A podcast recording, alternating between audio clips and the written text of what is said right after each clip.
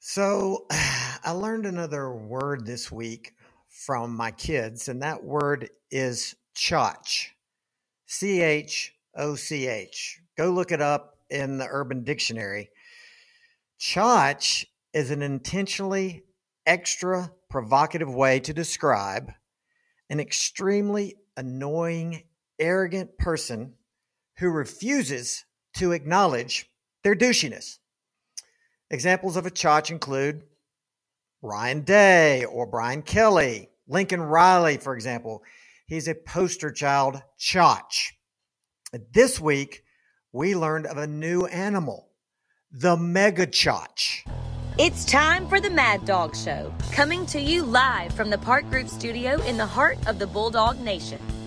The Mad Dawg Show is proudly sponsored by The Sanford Company, Dogbone.net, Bulldog Illustrated, Classic City Collective, The Park Group Marketing and Media, Bib Distributing, Sellers Construction, Ventures Barbecue, Go Clean Co., Jay Lee, Attorney at Law, Pelicano Construction, Jags Pizzeria, Macon Monogramming, Ortho Georgia, Cherokee Brick, Progressive Communications, Butler Auto Group, ASP, Ward Mini Storage, Walthall Oil Company, Beach Services, Willingham Sash and Door, and Cranford Chiropractic. Now, here he is, the Mad Dawg.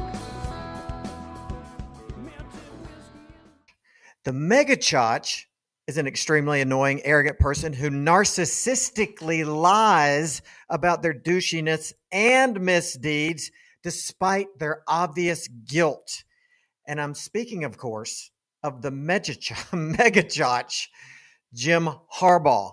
He's already been caught cheating. He's been caught lying about cheating. And now uh, his organization has been caught red handed, cheating again and again and again, game after game for three years. It's not just a pattern of cheating, it's a bona fide strategy of cheating. Mark Schlabach was on this podcast just last week. He's ESPN's senior writer for college football. How I wish that we could have him on the show this week. This week, he broke the story about Michigan's employee, Connor Stalions. Connor's been a very busy boy for the last three years. He's bought tickets at this point to over 30 games of Michigan's opponents. So he could sit across from their bench and video their coaches signaling in the plays. That is categorically against the rules. Michigan bought tickets to every single opponent's games in the Big Ten. And now we find out that they also bought tickets to the potential college football playoff opponents. And who does that include? That includes us, the University of Georgia. At best, the outcome will be they get fined and they lose scholarships and they vacate wins. And oh, by the way, vacating wins is a kinder, gentler way of not using the F word. And the F word is forfeit. And at worst, they're going to have all of the above. Plus, Harbaugh will get fired for cause and they will have the death penalty because that's what they deserve. That's what should happen when you get caught cheating over and over and over again. Michigan and Harbaugh are 100% caught red handed. All we have to do is look at Michigan's history to see exactly how this has played out before and after the cheating started. 2019, they had nine wins and four losses. That's a pretty good season ish. Then in 2020, they went two and four, an abysmal season. And then magically in 2021, when their cheating kicked in, they miraculously turn everything around and go 12 and 2. And finally, they beat Ohio State. But their cheating didn't work on one person, and that person is Kirby Smart and his pack of rabid dogs. We still kick their cheating asses by a score of about 34 to 11. And the score is actually not as bad as what really happened on the field. 2022, their cheating got even better as they beat Ohio State again and they went 13 and 1. But apparently, you can't out cheat turnovers because they sharded the bed against TCU, which in hindsight is even more hilarious. Finally, in 2023, they seem to have perfected cheating. They've gone undefeated.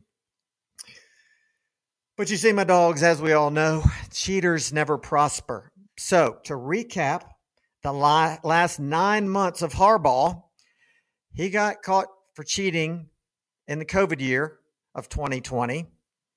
And he lied about that cheating when he went two and four. And now this. This scandal is massive. The repercussions of this are going to be felt for years. And the question now is Does the Big Ten Conference grow a sack and punish them like they should? Well, listen. You didn't tune in to hear me rant and rave about the megachotch Harbaugh. You already knew that he was a cheater. You joined our Halloween special because it's always fascinating to see just what Buffalo might do because it's Halloween and that means it could be just about anything. And what might Dawger surprise us with? And Dr. Schnetzer, he's going to teach a master class on the tightrope procedure. There will be dazzling visual aids and there will be an open book test followed by that. Bert Hodges goes by the name, the street name, the stat freak. You can find him and a whole world of dog news on dogbone.net. And if that's not enough, she's back by overwhelming demand and her podcast any given Saturday, and she is Cassidy Pearson. And finally, we may just have a return visit from legendary Lindsay Scott. But now it's time for the world's largest outdoor cocktail party. So we got to hear from the one and only Larry Munson, the call that will forever send a chill up my spine and put a lump in my throat. Savor it once again because it will never get old. Back third down on the eight. In trouble. Got a block behind him. Gonna throw and a run. Complete to the 25, to the 30. Lindsay got 35, 40. Lindsay got 45, 50, 45, 40. Run, Lindsay. 25, 20, 50, 10, 5. Lindsay Scott. Lindsay Scott. Lindsay Scott.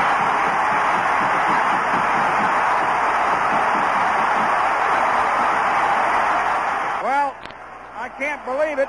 92 yards, and Lindsay really got in a foot race. I broke my chair. I came right through a chair, a metal steel chair with about a five-inch cushion. I broke it.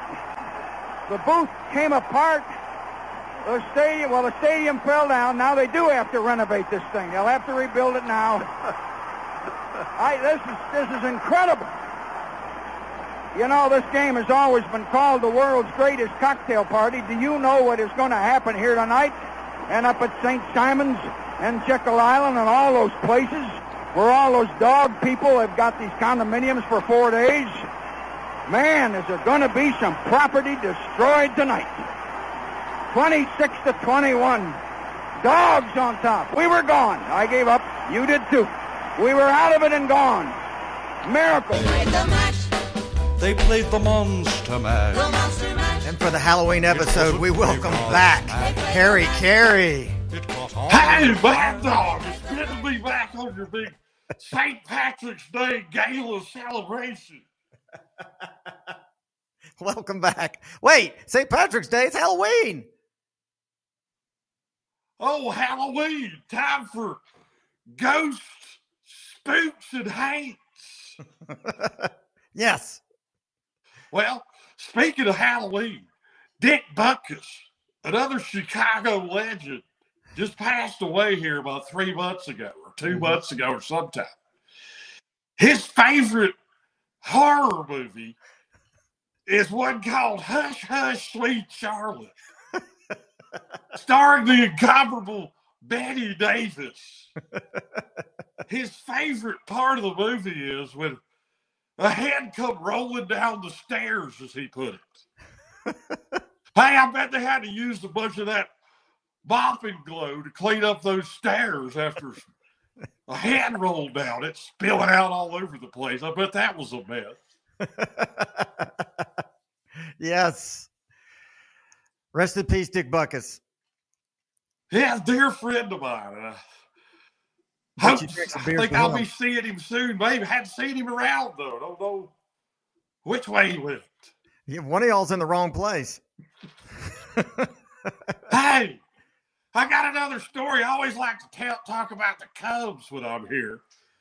And I want to tell you something. Back in the late 80s, we had a pitcher named Jay Baller. Jay Baller. he was a relief pitcher. He was okay, but the Cubs traded him in 1990 to the Kansas City Royals. And he went over to the Royals and amassed an astronomical 15.43 ERA. What? Yet he still went around Kansas City calling himself Jay Baller. That's a lot of nerve on that guy, don't you think? That's a lot of nerve with a 15.43 ERA. That's unbelievable. How you have you been doing? I've seen you know, I don't know, since maybe the playoffs last year.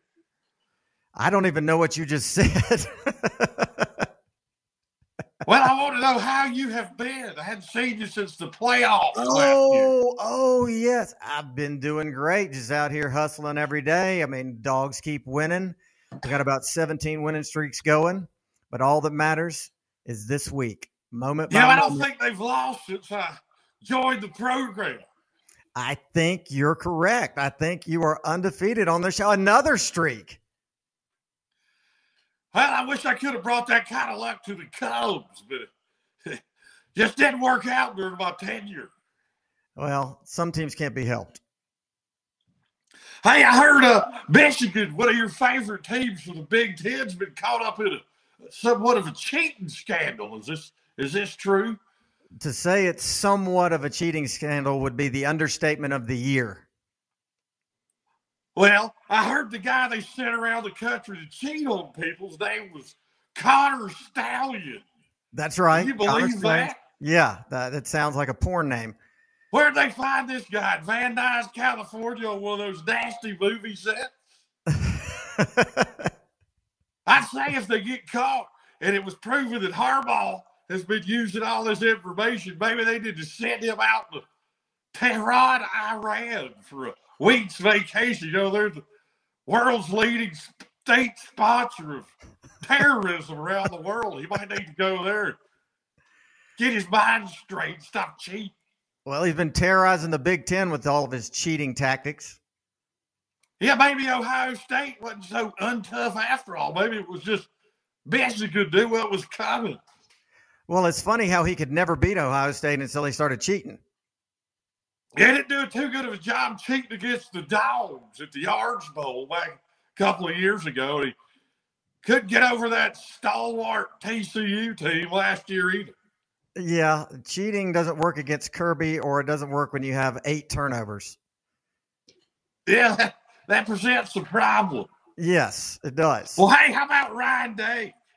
I know he's one of your favorites. Well, he's on suicide watch right now, knowing that he got beat because Harbaugh was cheating the last two years.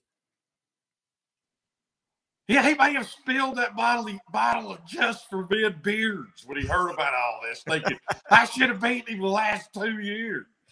Exactly. That's what that's what gave him all those gray hairs he had to cover up. Somebody told me that up in Columbus after they beat Penn State last week, that Ryan Day got a little loot and started calling out Lawrence Welk and Dick Van Dyke. what? Why is What? he calling out old men after all his big victories? I have no idea. I was hoping you could tell me. What's up with that? Maybe he wants a piece of old hair. Uh, you should give him one. Maybe he should dial up a tougher individual. I'll, I'll pick one. Uh, how about Javon Bullard? Uh, he doesn't want any part of that. I can assure Spelled you. backwards, that's Novaz Dralub. Good to know. Very good to know. Right out of know firsthand when he, his favorite receiver, Maserati Marv, needed a tune up after he met Javon on New Year's Eve, shortly before the clock struck 12. That manufactured nickname was offensive. Fox should be sanctioned for that. That was just absurd. Yeah, that Gus Johnson takes many creative liberties. Uh, I mean, he just wanted some alliteration, two words that started with M. I mean, he could have come up with something. What about Marvin the Missile? I mean, it's just terrible. Yes, he's he's a he's a, he's quite a wordsmith, that Gus Johnson. yeah, I don't think that one's going to stick.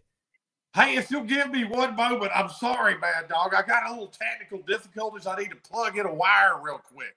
Yes, please do. Sorry, old Harry's kind of lost. He's old, doesn't know how these things work. He's not old. He's dead. I have no idea what's going on now. It's Harry Caray chaos. The screen. I hope is- you have a good editor. I don't know that we do, but we'll try and work some studio magic for whatever it is that is happening right now. It's very choppy. There's there's nudity. Oh God, this is unbelievable. I can't charge this phone. Oh my gosh. Sorry. Surely you can cut. Harry, is that you? Harry? Harry, I'm I'm losing you. Hey, I'm back. Oh, you, My glasses fell off. this has been quite a crazy Halloween episode, I'll have to say. One of my most memorable or infamous or crappy. I don't know what you're going to call it. I apologize for all the technical disasters I've had today. I've had quite a few. your screen keeps freezing.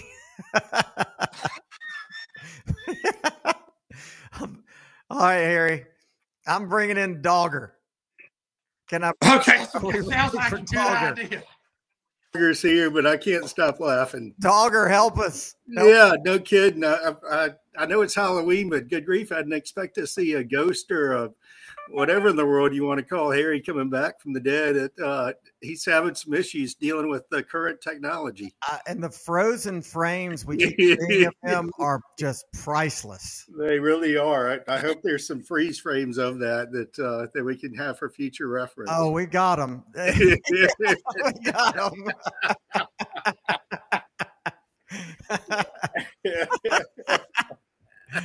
him. oh my god. Oh, that is good stuff. The back room's working hard. Yeah. All right, let's pick some games. Where yeah, are we all right, uh, all right. So let me pull this up.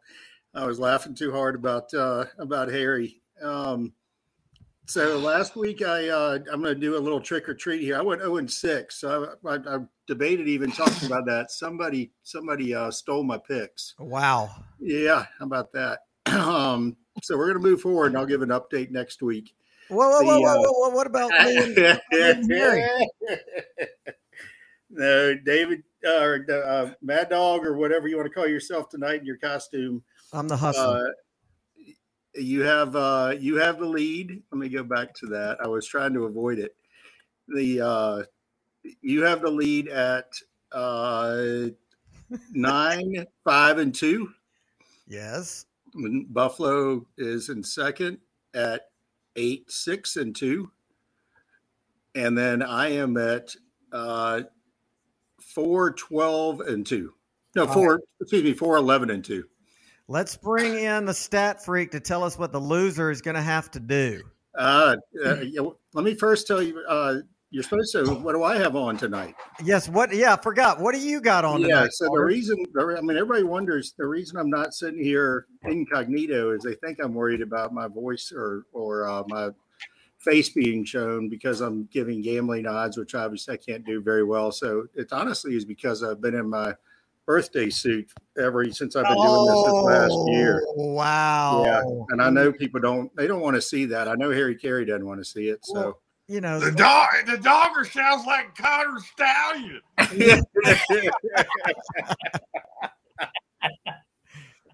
That's nasty. picking games in the nude, in the buff. that's right. That's right. It didn't work out Oh, last God. year. So I put on a uh, put on a little uh, kind of bikini type thing. Put on some panties this week to try to change my luck. A leopard skin thong is how I'm picking you right now. Leopard skin thong. All right, Bert, what does the loser have to do just to add some spice and pressure? Yeah, so we bounced around a few ideas over the course of the week, and um, you guys shot down one of mine because you figured out some loopholes to it. And so I, I, figured out another one. This is kind of a two-parter, and we'll ask Harry about the second part because I don't know if this is sufficient punishment or not. But I discovered in the course of my son, my middle son is taking SAT.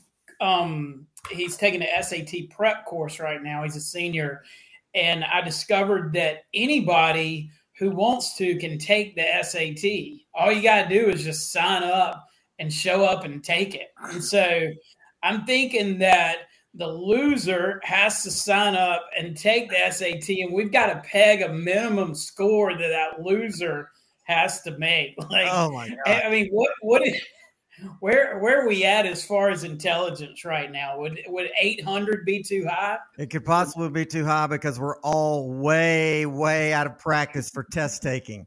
Don't you take? Don't you get a 400 for signing your name? Yeah, yeah, we need to find out the minimum score that that a college player can play college football at. And that needs to be the score that you have to get to get out of there. I would bet oh, yeah. money that out of the four of us, zero out of four would be able to get into Georgia today with whatever that SAT score would be. Uh, there's no doubt. No about doubt that. about that. Yeah. yeah. None of us are getting. Uh, how about? But how about uh, we would have? Uh, is there another option? well, way back in the day, we used to have this charity golf tournament um, that Alex Smith um, used to organize, and um, we uh, it, it, wasn't a punishment; it was actually a reward. But we used to go to um, this place called the Cave, and Harry, you remember that cave? I, have heard a lot of talk about. I've been I've been to the cave. Yeah, yeah. So punishment. the other punishment would be if you didn't pass the SAT. I was thinking you had to spend the night in the cave. I think I'll take the SAT if I was in that one. I think I think I might prefer the uh, the first punishment that was meted out as a as a theory, which is you have to whenever urinating in in a public uh, bathroom, you have to do it like you're four years old and drop your pants down to your ankles. All the way to your ankles. Yeah. Right. Yeah. I think you would need a bodyguard to make sure that you were not assaulted either physically yeah, or you gotta watch out from behind and yeah, and y'all figured out the loophole, which is, you know, if we required you to do that every time you're at a public urinal, then you're just going to go to the stall, and that kind of that messed up that one. But that would be great because we could like say for if you were down at the Florida game, we could have people like enough people watch the show to make sure when you went into that urinal that you were doing what you were supposed to. The honor system. Yeah. well, maybe maybe they would have to do it at the Natty in Houston. Mm-hmm. Yeah, there'd be a lot of people that see there. A lot of Cowboys wouldn't like that. I think uh, whoever comes last has to wear what what uh, Mad Dawg has on tonight. Wear it to the whatever, maybe the national, the Natty or some uh, some game in Athens, or maybe Georgia, Florida next week. Wear that outfit uh, throughout the weekend. Mm-hmm. Mm, no, because wearing this outfit's fun. it's it, that's not a punishment. That's a reward. That is true. Very true. Yeah. All right, let's pick some games and find out who's going. to Let's do it. Are we throwing Bert in on these? Bert. Well, see, Bert's coming in in the middle. So how are we going to do that? Yeah. Well, we could do it by percentage. Dawger, I just calculated you're at twenty three point five percent winning. and I and I'm supposed to be the gambling guru on this thing. what is happening? Yeah. what you five uh, I mean, there are a couple of those. The lines moved, so one of them pushed the LSU and uh, and um, no, the Ole Miss Auburn ended up pushing, and then I end up winning another one. So this is too early in the week for me to do all my research. Uh, well, but, sounds yeah, like it's it's just all the same research you are, it's, picking all the yeah, same games. It's an it's just an excuse. I, am not an excuse person. Um, so I'm doing terrible, Bert. Let's uh, let's change it up this week. I did change my uh, my top. So this week we have uh, Oklahoma versus Kansas. Oklahoma at Kansas is minus ten, and it's uh, it's Mad Dawg's pick. What's Kansas's record? Oh goodness. Uh, I did have that up a minute ago. Hold on one second. I think they're ranked. I think they're in the top twenty-five. It's like a spelling bee. Can you give use it in a sentence? What is their rank? Uh, give me the etymology. Uh, We're like five and two, aren't they? off of it. Hold on one second. Yeah, they were they were ranked. I'm not sure if they're ranked after last week. yeah, Uh, maybe they they are they're five and two, and they are not ranked. Okay. Mm, 10 points at Kansas. What time's the kickoff? Twelve o'clock. Uh, I'm going Sooners to win and cover. All right, we're going to stop doing that to uh, just the straight win. We're not tracking that just because it doesn't really make sense for the money line thing. Okay, so we're just we're saying, just we're just, we're just doing cover. okay. Sooners cover. Okay, Harry And then Bobber. Buffalo. Yeah, Harry. Sorry. Hey, I used to be friends with Ronald Reagan back in the day. he got me a audition in the first set of uh, uh, Oak, the play Oklahoma before it went on Broadway, and I tried out for it, but they said I was a little too portly. But I'm gonna still stick with the Sooners. That is so good. I'm going now Kansas on that one. yeah, if I get to pick, I'm going with Kansas. yeah, that's too. I I have you listed here in a in your own column there, Bert. So uh, Okay. yeah, you have Kansas, and then we'll, we'll figure out the we'll figure, Jayhawkers. we'll figure out the uh, percentages, Bert, as far as going forward. all right. Uh, next one is at twelve o'clock. Also, A and M versus South Carolina. A and M is minus fourteen. Mm. Mm-mm-mm. I'm going with the Cocks to cover. Got it, Mister uh, Harry Carey. Well, I've always appreciated how Texas A&M has given half their tickets to each home game to local Boy Scouts and Webelos. You can see them in their uniforms up in the stands. And I thought that's a, quite a gesture by Texas A&M, even though that money grubbing Jimbo Fisher probably hates it. So I'm going to take the Aggies, even though they have Lassie as their mascot. That doesn't give me a whole lot of fear running from some sissy collie, but I'll take the Aggies to cover. Uh, I don't. I'm not a fan of either team. South Carolina got their ass kicked last week, but uh, I'm going to go with the Aggies as well. yeah, South Carolina's sliding into oblivion right now. I'm taking the Aggies too. Uh, Charleston guy, that's yeah. You, you know better than us. Yeah, that's a homer pick. uh, next one, I think this should be a pretty good game at 3:30. Louisville versus Duke, and Louisville is minus four. Mm. Where is that That's at? uh, at Louisville. Louisville to cover. I'm going to take the Cardinals myself. I, I'm liking what Duke's been doing. I'm going to go with Duke. I, I'm right there with you, Duke. Woo, Bert, you're uh, you're not following the right path. No, you're not following the right. Path. I figure this 23.5 percent's got to turn around. Yeah, I hear you. I like that. the odds, yeah. If you're a, a statistician, it's got to change it sometime. Um, all right, so we have two Louisville's, two Dukes. The next one is the big one. I should have saved this to last, but I'm doing it by time. Um, we have 330, the uh, world's largest cocktail party, Georgia, Florida, 14 and a half. It did move to 14 and a half from 14. Oh man, this is a tough one. This is so freaking tough. I got to say, dogs cover. Harry, what do you, Harry, have you ever been to Georgia? I mean, to, to the cocktail party before?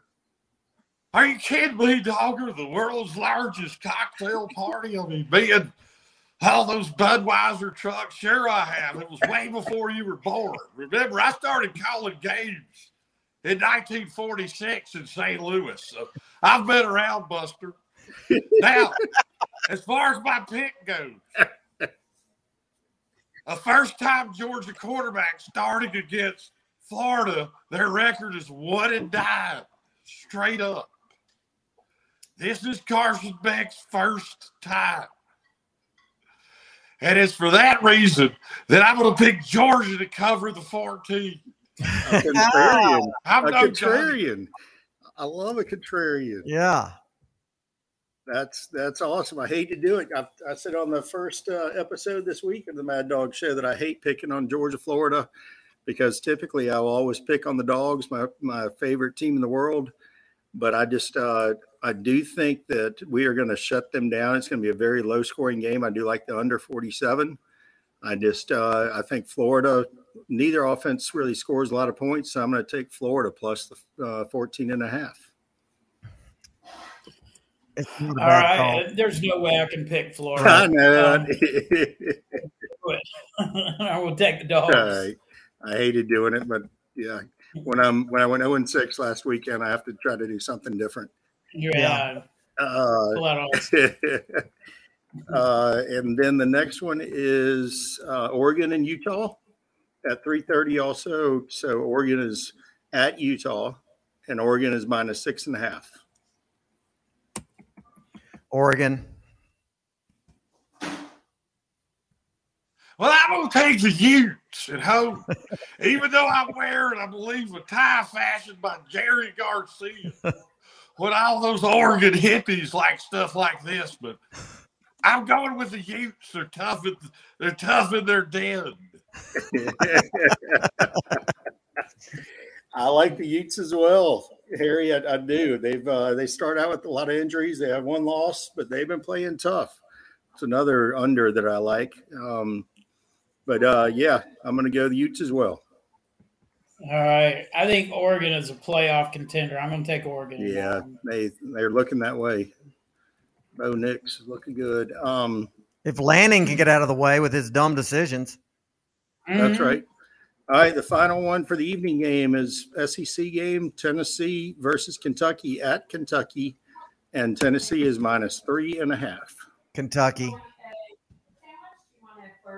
That was Come that was like quick. It's like Hatfield and McCoy, Tennessee and Kentucky fighting over bourbon versus whiskey, Jack Daniels versus Pappy Van Winkle. But in this contest, I'm gonna go with old Davy Crockett, Daniel Boone. Whatever it is, I'll go with the Vols. Who won the Hatfields versus McCoys? Did that, that did anybody ever win that thing? I don't know. I think that was a skirmish between Missouri and somebody. Hell, I don't. Maybe Kentucky. I'm not sure. They're still fighting. They are still fighting. they all died. There's got to be some kin way on down the line. Uh, all right, I, I'm going to get uh, Kentucky is also. Dawger, what'd you say the line on that one Uh, was? that is three and a half. Tennessee is minus three and a half at Kentucky. Mm, okay. I'm going to take Tennessee in that one. Do it, Bert. The balls. That was another another bet. If the loser had to dress up as Phillip Fulmer at, at the uh, Tennessee game next year. Mhm. Uh, or At his absolute heaviest. Like when he's Correct. relaxed. You'd have to start training this year early and go to CC's Pizza Lounge and- and wash it down with a 12 pack of Budweiser. and that is it. There, uh, there are no other side bets other than the Georgia uh, total. But uh, yeah, I, unfortunately, I think Brock Bowers is out of the Heisman. you know, I think I'm going to print up Bowers for Heisman shirts anyway I because think you should, because he's injured doesn't mean he's not the best player in college football. no doubt about it. So, uh, yeah, I think people will like those anyway. He's going to be the people's Heisman, that's for sure. So, what did you say uh, uh, earlier that you're doing? You're going to uh, going to Savannah on Friday and then flying, coming No. home and then going back. No, I, I thought about that, but that's just 53 year old me is saying no. 43 year old me would have said yes. So that going down for the game in one day, I mean, it would miracles do happen. I'm not ruling it out 100%, but I'm 99% out. I hear you. I uh sorry to pull it off that. Bob or Harry, go back. Yeah, Harry, do you have any? Hey, I'm just looking at the camera and noticing that I'm looking a little bit like Phil Donahue up here. you are a disheveled, drunken Phil Donahue. Maybe need to go see the wig maker. Yeah, you did. All right, Harry, do you have any parting words for us before we get to some stats? Go dogs! Drink plenty of Budweisers while you're down in Jacksonville.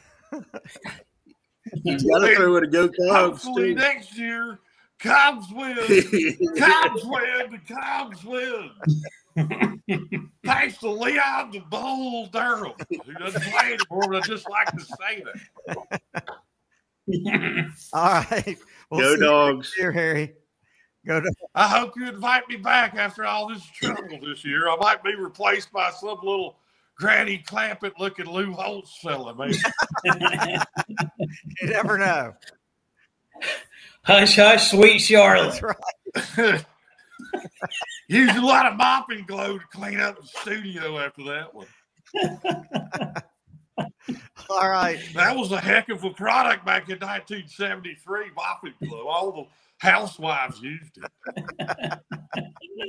Okay, see y'all. All right. Bye. All right, Harry. Oh my lord. I can't believe that Ron Day was calling out Lawrence Welk. I mean, good grief. That is He was he is just stretching now. he was he? just out of his mind when he realized that, that Harbaugh had been beating him by cheating.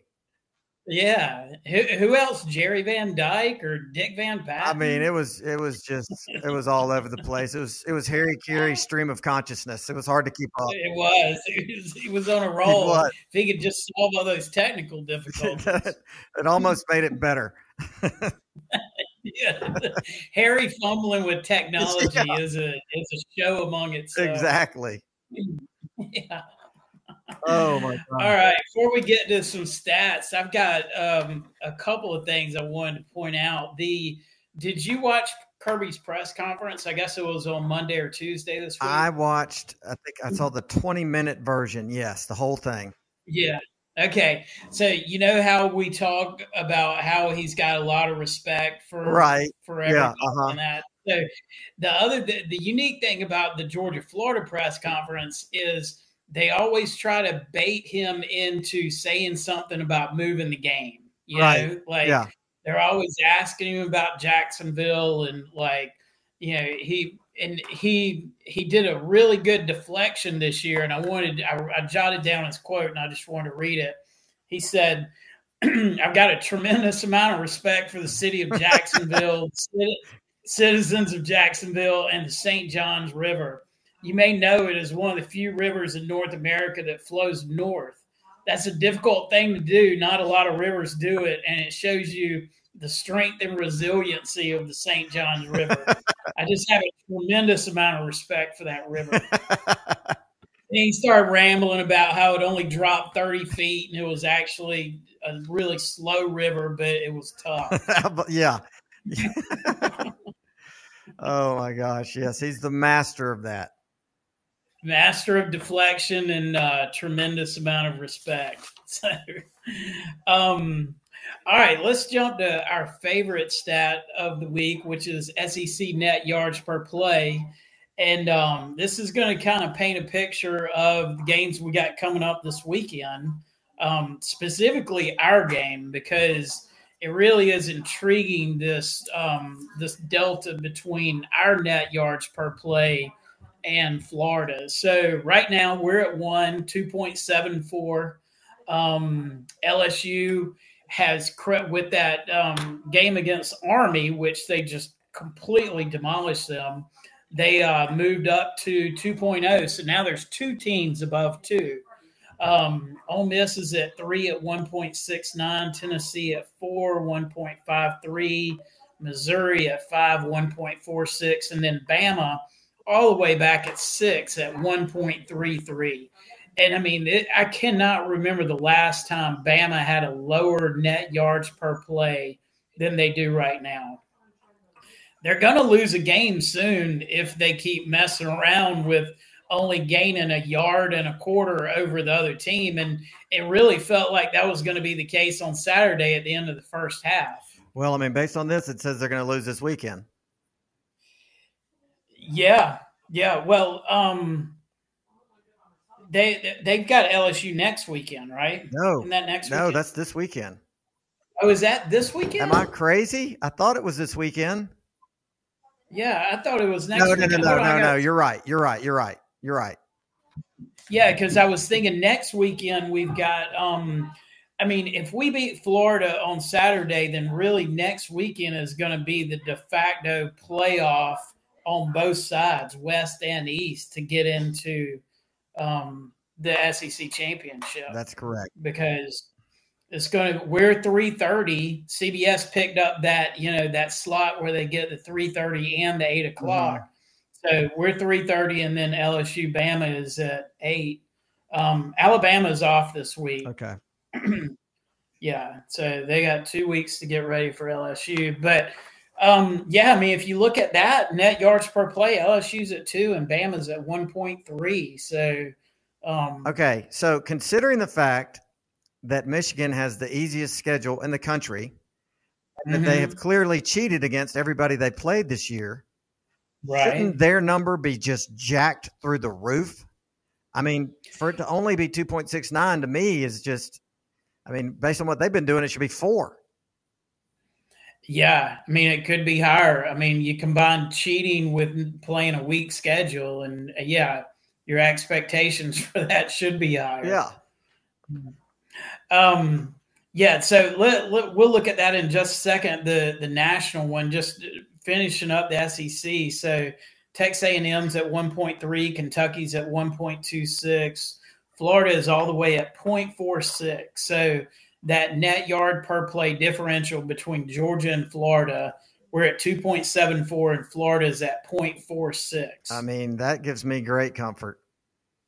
It does. Yeah. And, you know, if you look at Florida's defense, which we thought was pretty strong at the start of the season, they're allowing almost six yards per play on defense. And um, so I'm thinking we're going to be able to toss the ball around a little bit on Saturday. Yeah, I, I think so. Yeah.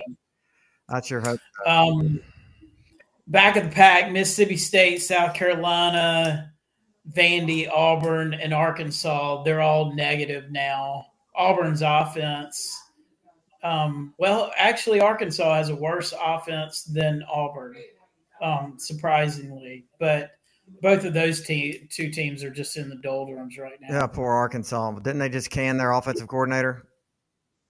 They did. Yeah. Enos, um, he's gone. And I mean, how are they going to fix that at this point in the season? They, they can't block. KJ Jefferson's just out on an island trying to do it all himself. Poor guy. It's not going to happen. Yeah.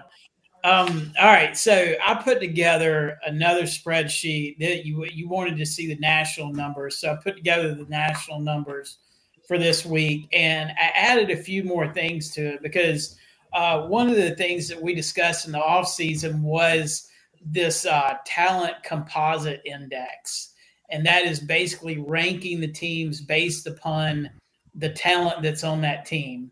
And it gets a little tricky now because you know you got so many transfers and NI and um, you know players that are moving around between teams that it's not just purely stars coming out of high school, but they have so many. You know, they have a star rating on all the transfers, and so they incorporate that in now Okay. too. So, um, what I did is I just organized it by top ten.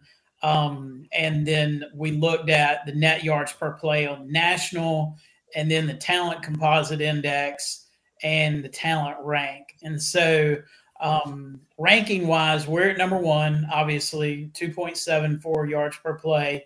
Uh, Michigan's actually below us, 2.69. Ohio State's at 2.66. Florida State is all the way down at 1.63. They're ranked fourth but their net yards per play tells me that if they play anybody decent from here on out, that they could lose to somebody. Mhm. Um, I don't know who they're going to play that's decent. They, they still have Miami, maybe, um, and then ACC championship. I don't know what Florida State's schedule looks like. Um, Washington's at 2.9, which is, I mean, that's going to be hard for them to hold it there. If they do, they're definitely in the playoffs. Oklahoma, which ranks six, is at 1.4. Another team that if they play anybody decent, they're going to um, they're going to lose. Um, so maybe that's in the Big Big 12 championship. Texas is at 1.5. Oregon's all the way up at 3.08. And that was the reason that I was thinking, you know, picking Oregon in that Oregon Utah game is their net yards per play is th- over three, which is, I mean, that is championship caliber right there. Um, Alabama at number nine. Alabama is the lowest, has the lowest net yards per play of any team in the top 10. Um, and then Penn State at 1.6. So um, if you look at the column just to the right of that, I added just for perspective Bill Connelly's SP Plus that we've talked about a little bit, and this basically it incorporates that net yards per play, but he also takes in to account the talent composite index and um, offensive and defensive efficiency, um, which kind of plays in the net yards per play. Um, if you look at his SP plus, he's got Michigan ranked one at 28.7, and we're at two at 24. Ohio State three at 22. Um, let's say, excuse me, Alabama's three, all the way to 22.8. Ohio State is four, and then um, we've got let's see, looks like Oregon number five.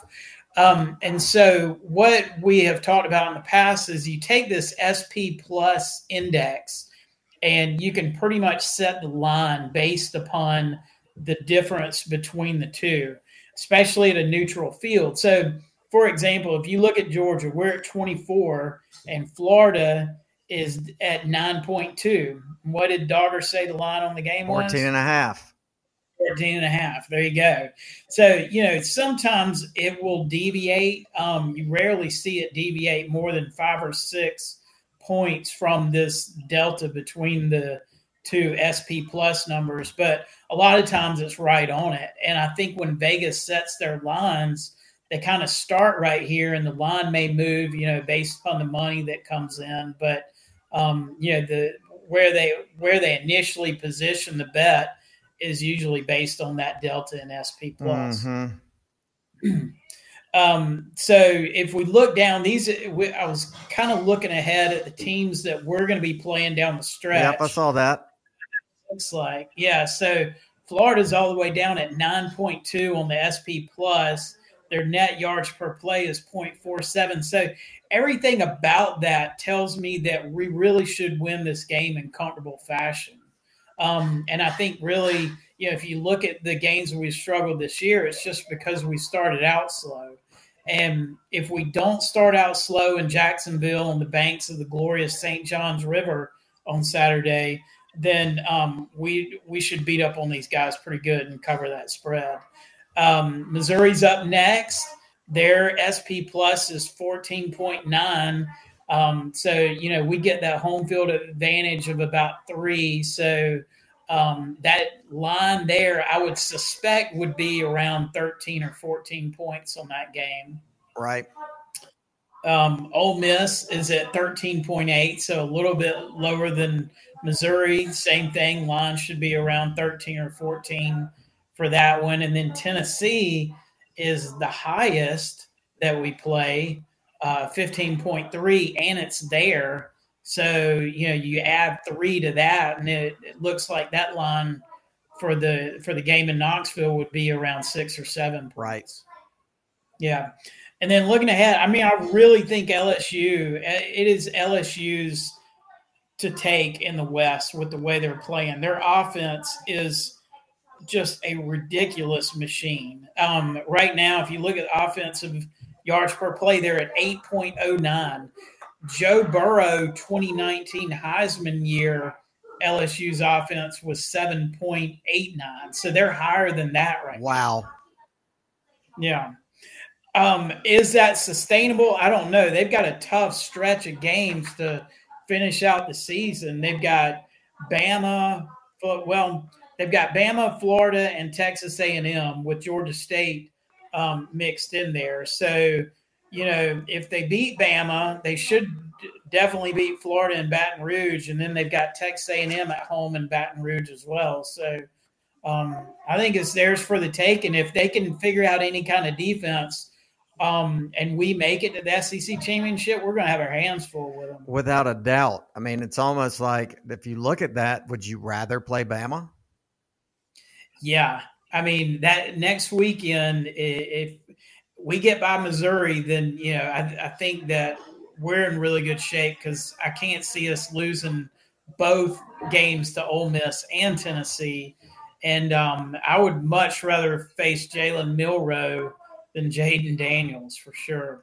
Yeah, I mean, and the chance to to beat Bama again, mm-hmm. uh, yeah, maybe you know put an exclamation point on things with them.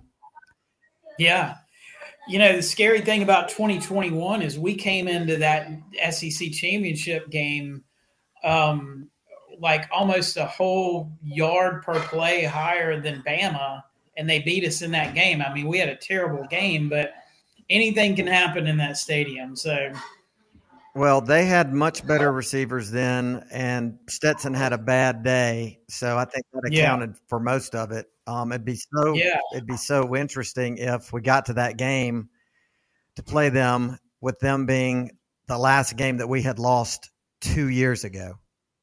Exactly. Yeah. And if Williams and Metchie hadn't gotten hurt, they would have won the national. I know. I mean, I felt bad for yeah. them that that happened because they didn't have any other players. Right. Right. Yeah, that was it. Yeah, they they didn't have any depth, and that's not their fault.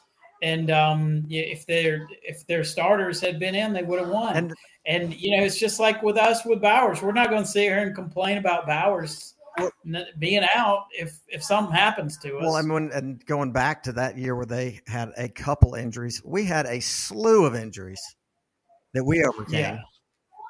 Yeah. yeah. Yeah. Let me let me. We did. Let's let's um, start at the receiver position with George Pickens.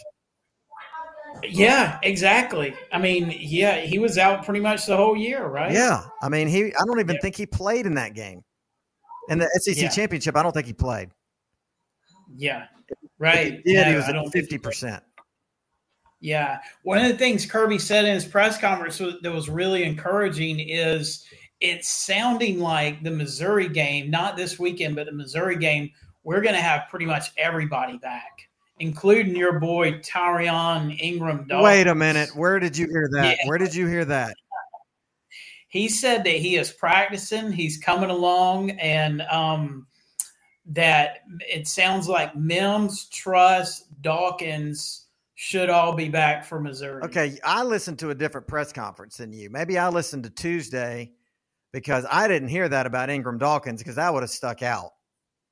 Yeah, that that that's what I heard. Um, no, I I think I read that from one of the. It, it may have been on Dog Central where uh, Graham Coffee was doing his injury update, and um, he was going through the players, and I think he listed Daw- Ingram Dawkins as should be back for Missouri. Wow, that's huge. Yeah, yeah, yeah. So, um, did or you got Schnetzer on the show this week? Did you ask him about got that? Schnetzer. Uh, we did not talk about Dawkins. He put on a, a TED talk about um, the tightrope procedure.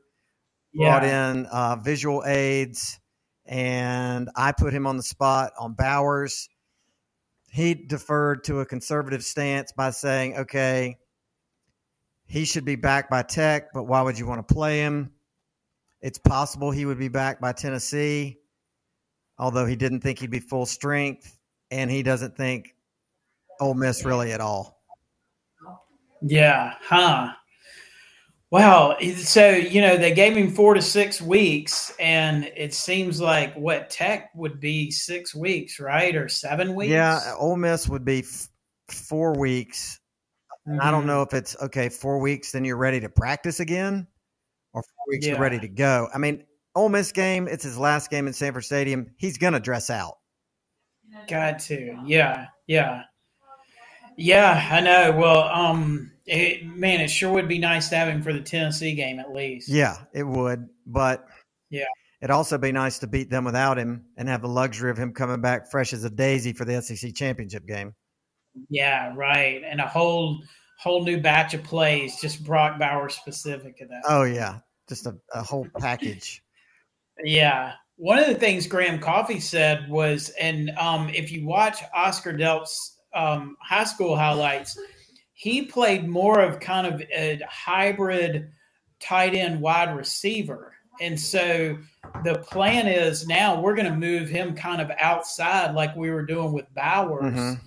And that's going to be more of his natural position, which was kind of that hybrid tight end wide receiver. And so, um, you know, maybe, maybe Oscar kind of, um, provides a spark with you know moving him out, and then I guess we'll have who is the other tight end Lawson that Luckie. um, Lawson Luckie, yeah, that we'll move inside and have him as the blocking type. Well, you got Pearce Spurlin too. You know, he's seven, right. and you know, um, you know, we both went to Georgia with his parents, and they've told me mm-hmm. that really in high school his natural position was receiver. Yeah, right. So he's probably going to get in the mix some too. Yeah. Right. And it seems like that's how we're recruiting the tight end position is kind of that hybrid tight end slash wide receiver speed, good route running, can block, but you know, not like that conventional tight end, slow tight end that we used to have. You know, Spurlin's six seven. They told me this off season they're going to try and put about hundred pounds on him and turn him into Darnell Washington. Oh my I'm kidding. I'm kidding. I'm kidding. yeah, he he go on that diet that you're going on to to dress up like Phil Fulmer. Exactly. All right, one thing, one other thing on that chart I wanted to look at was that talent composite and talent rank because this is kind of interesting. I mean, in every single metric, we're really near the top. We're we're number two in talent rank, only behind Alabama, and um, this is one of the things I figured out about Bill Connelly's SP Plus is he really factors in that talent rank in rank in in producing that SP plus number. So not only is he looking at like what's happening on the field and offensive and defensive efficiency, but he's looking at the talent you have on the team. And so you see Bama gets a huge jump in the SP plus because they have the most talented team in college football, according to the Talent Composite Index. They're the only team over a thousand, and they're ranked third in the SP Plus, even though they're ranked ninth in the AP poll. Um, Michigan, surprisingly, is all the way down at 14 in talent rank. Ohio State is three, Florida State is 20, and Washington is 26. Oklahoma nine, Texas six, Oregon 10, and then Penn State 13.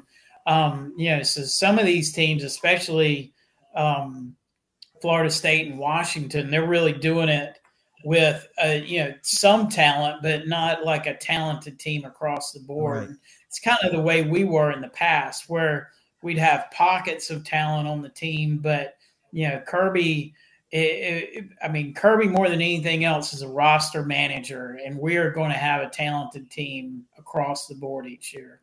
Yeah, this is um, this this graph, not graph, but this spreadsheet that you have is just uh, man. There's so much to digest in this, and it's so good.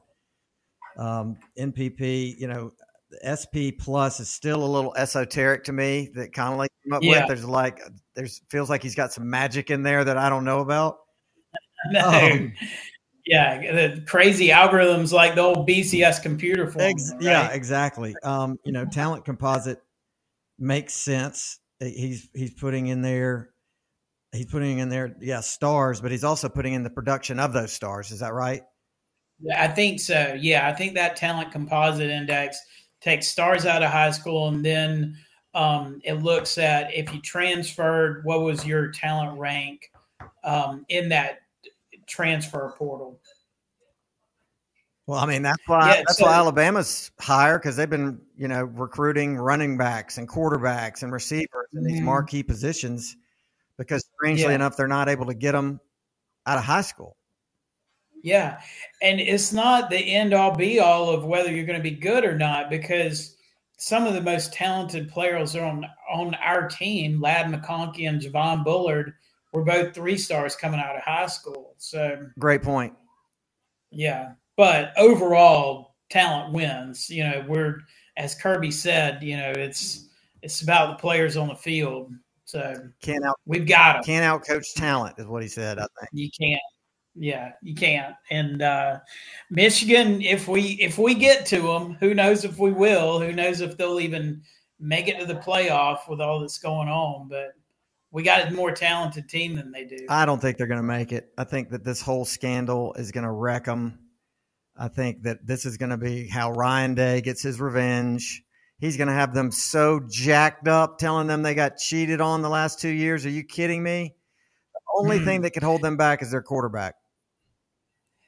Yeah, yeah, that, right. Because Michigan has a better quarterback, but man, imagine the hype for this Michigan Ohio State game if this issue's still unsettled when we get to that point. And you know it will be. It, I mean, do you think that Big Ten and the NCAA are going to jump in and make a hard decision? No way. And the, the other thing about it, though, is if they don't and Michigan goes to the playoff, then somebody's not going because Michigan's there. And then if they turn around and say, oh, you know, Michigan is has to vacate everything, that's going to screw somebody over. That's why the Big Ten has to stand up and say, based on what we've seen, we're suspending your eligibility to whatever, be in the Big Ten championship. I mean, Mhm. We've got video evidence. We've got a paper trail. Uh, We've got eyewitnesses. We've got an electronic trail. What else Yeah. do we need to see? and it keeps piling on. It seems like every day there's more and more evidence that keeps piling on as they look into it further. Did you have you seen the video that's gone viral? I think it was on Twitter, and it showed uh, uh, Michigan and Ohio State last year, and you can see, Mhm. you know, uh, Stroud's back there in a shotgun. You know, he does a hand clap to look over to the sidelines, and as he looks over to the sidelines, all the Michigan coaches are looking to the sidelines too. And Mhm. Stroud turns back to call the play, and the Michigan coaches are going bananas, signaling Like, in. calling the yeah, this is the play. the play, we got Yeah. it. We've cracked the code. Uh-huh. Apparently, ironically, too, Ohio State threw a touchdown on that play. Really? Yes, they scored. Well, I mean, if, So it didn't if help. you're cheating that bad and you don't win a national championship, then just shame on you. Right. And, and don't you think it's kind of a funny coincidence that this we we look back at like this pattern of cheating that they've done over the past two years, how it coincides with the rise of Michigan from the depths of mediocrity that they've been in. Oh, absolutely. COVID year, they were two and four, and then they magically go 12 and two, and then the next year they magically go 13 and one, and then this year they're 8 and mm-hmm. oh. yeah. I mean, they turned into world beaters overnight, and it happened to coincide with the fact that they were started cheating then. The great thing about it, though, is there was no amount of sign stealing they could do that could overcome the torrent of our 2021 defense against their offensive line. Like that, whenever I want to go back and watch our defense at its absolute peak, it is the Michigan Georgia Orange Bowl 2021. Oh yeah, I mean it was what 34-11, and the, it was way worse than that. Yeah. Yeah. I mean, we we just ate their lunch. I mean, look at our D line, our linebackers then. I mean, they're all starting in the NFL now. We had Travon Walker, Devonte Wyatt, Jordan Davis, and Jalen Carter on our defensive line. That's And Nolan Smith. and Nolan Smith. yeah. I mean, that's insane. It is.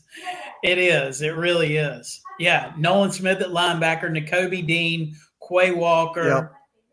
Channing Tindall. I mean, man, I hope we can put together a package like that again. That was that was fun. We're not there right now, but we could get there. Yeah, I mean, compared to that, we're overachieving with with what we have now. I mean, now the strength is our back end, but it's not Yeah. like the front slouches. It's just they're just not as good as those guys because it's impossible to be as good as those guys. I mean, you know, Right. I mean, we got spoiled with that group. Yeah. But, yeah. I mean, it- that that guys like that don't come around very often. No.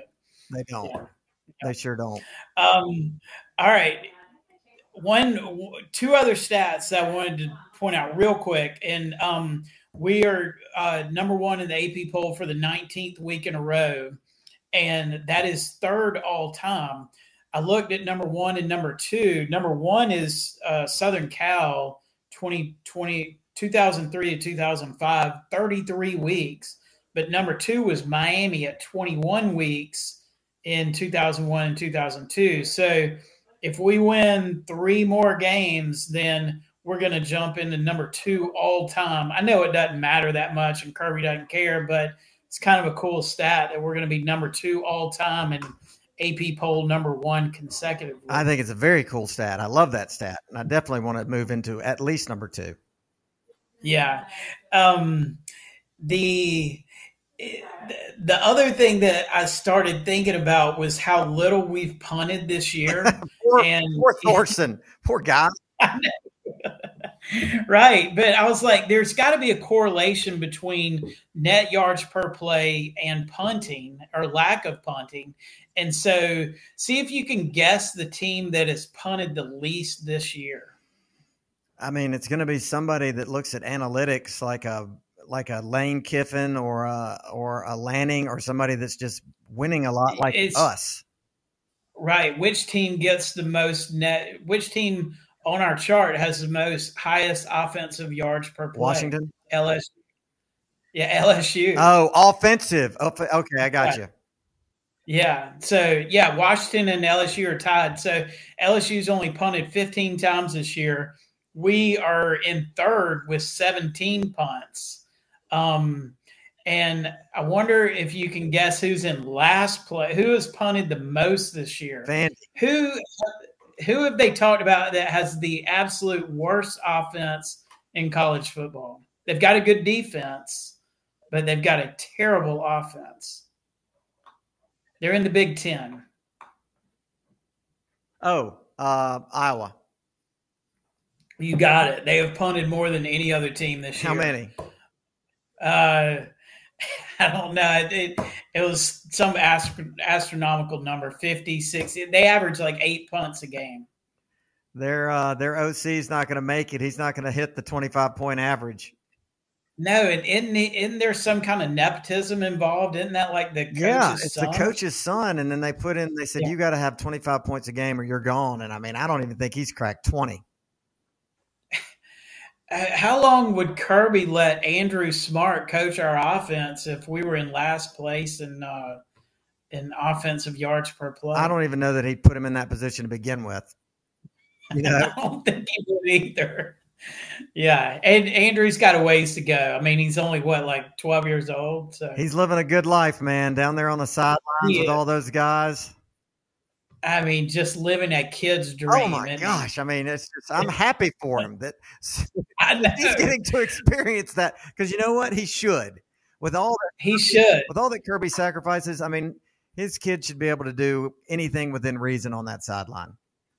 And I love it because Andrew clearly lives and dies Georgia football.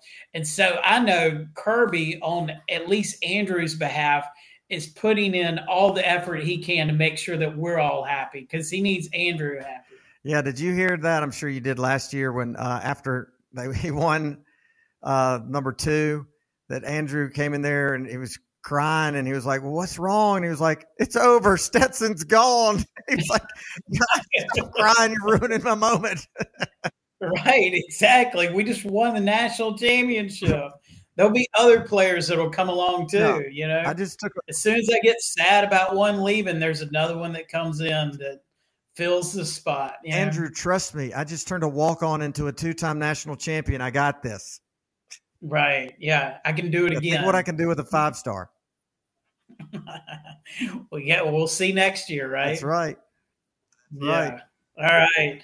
Um, that's it. That's all the stats we got for this one. So on to the glorious St. Johns River and uh, let's take care of business and bring it on back home. I'm gonna go down there and make sure it happens. Good, do it. All right. Yep, pull us through. Sounds good. All All right. right, go dogs. Go dogs. So I am thrilled to welcome back the star of the award-winning podcast Any Given Saturday, and that is Cassidy Pearson. What's up? What's up? How about them dogs? How about them dogs? I'm feeling a little bit nervous. How about you?